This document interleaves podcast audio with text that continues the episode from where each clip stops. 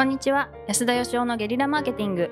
ナビゲーターのとちおえみです。安田さん、えみさんへ一言でお願いします。人生で一番高い買い物は何ですか？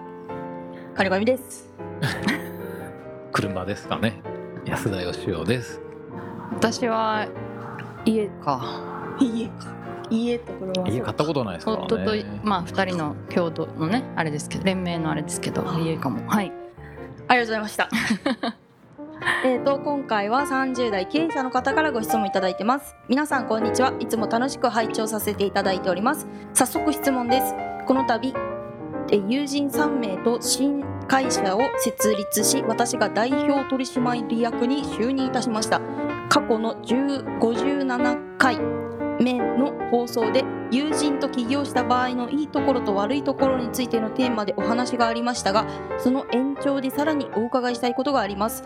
Y キューブでは安田さんが代表取締役であったと思いますが友人と仕事を進めていくにあたり代表権の行使みたいなものはどのような形で行っておりましたでしょうか？友人関係の延長で仕事仲間になっているということもありどこまでリーダーシップを図って良いものかさじ加減が難しく感じております。代表になったからといって今までと態度を一変するのも違和感があるように思うと同時に仲良し小良しで決定事項をすべて折衷案でまとめていくというのも仕事を進めていく上ではあまりいい結果につながるように思えません。ぜひ安田さんのご意見をお伺いできれば幸いです。よろしくお願いいたします。ということです。すごい。ね。早くなりましたね。早くなりました。よかった。ありがとうございます。金子さん折衷案の意味は？折衷案って何ですか？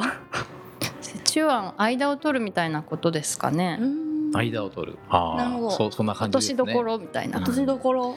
はいはい。なるほどね。どどっちの顔も立てて みたいな。悪く言えば中中途半端なみたいなそういうイメージですよね、なるほど。つかずみたいな。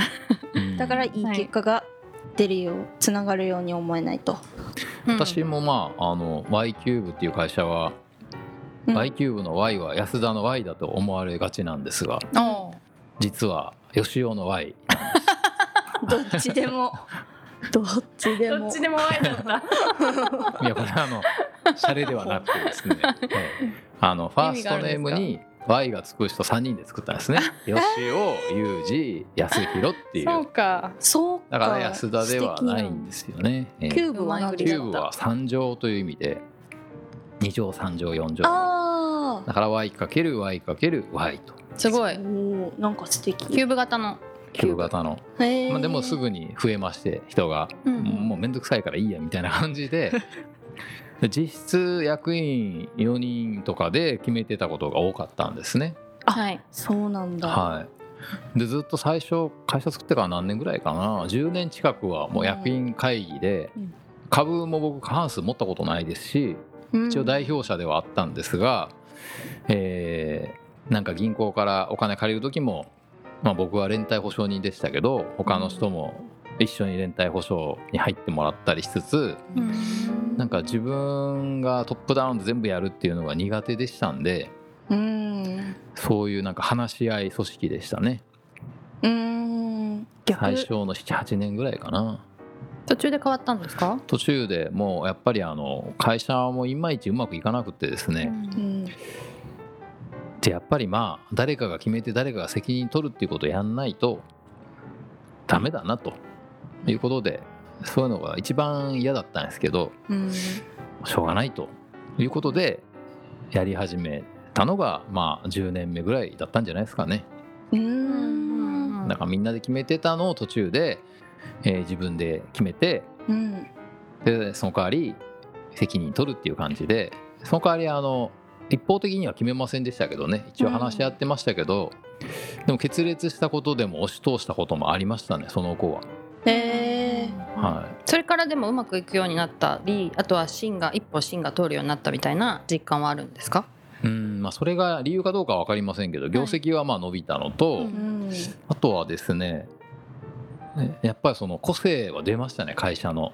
ああそうですよね。それまではなんかやっぱ普通の会社でしたけど、はいはい。まあ、それが嫌だったっていうのもあるんですけど安田企業的になりまして、ううんん。はい、やっぱりその役員の多数決もそうですし社員全員の多数決でやろうっていうことだけやってると社長って必要ないんですよね。うん。うんで基本的に周りのみんなが反対するけどもこれだけはやっぱやりたいっていうことを決めるために社長っているのかなと僕は思ってますんでそうすると偏っていくんですよ。はい。安田が一人でやりやがったみたいなことにうん。他の人だったらやんないってことなんで。ただどうなんですかね。どっちがいいかっていうとなんか会社によるんじゃないですかね。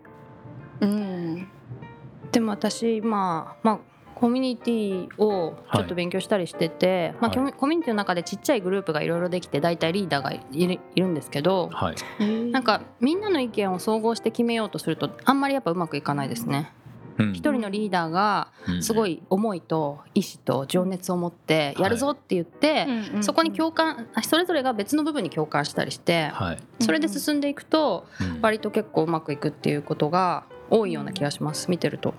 そうですね。はい。うん。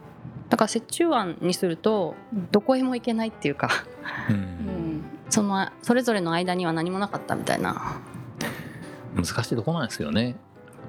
僕もあのものづくりでこうパンフレットとかなんかそういうのを作る時にはあの社内で相談させてくださいって言われる案件は受けないようにしてたんですよ。はいすごい。社内で何人かで相談してみんなの意見聞いてまとめていくともうすっごいつまんないものになるんですよね。あれバラバラになってきますよね。みんながこうしてほしいああしてほしいっていうのを全部入れていくともうすごい普通になっちゃうんですよ。はいはい。だから社長があのいいっていうものをトップダウンで決めないんだったらやらないっていう方針でやってましたね。へえそれはいい。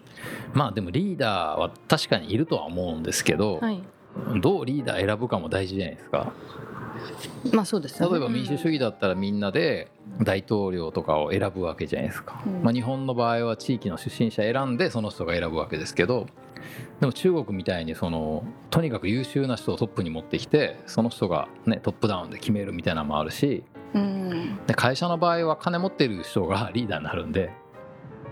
そうなんですか？そうですよ一番たくさん資本金出した人が株主が社長を選ぶわけなんで、はいはいははい。まあ大体自分でやりますけどね。いはい。まあだからそこに納得感があるかどうかって言ったら難しいところですけどね。まうんまあでもどうなんですかね。僕本当にあの会社によると思いますね。あの友達とやってうまくいかないっていう人もいますけど実際やってすごい大成功してる人もいますし。それは本人がそんなに主張せずにってことですか？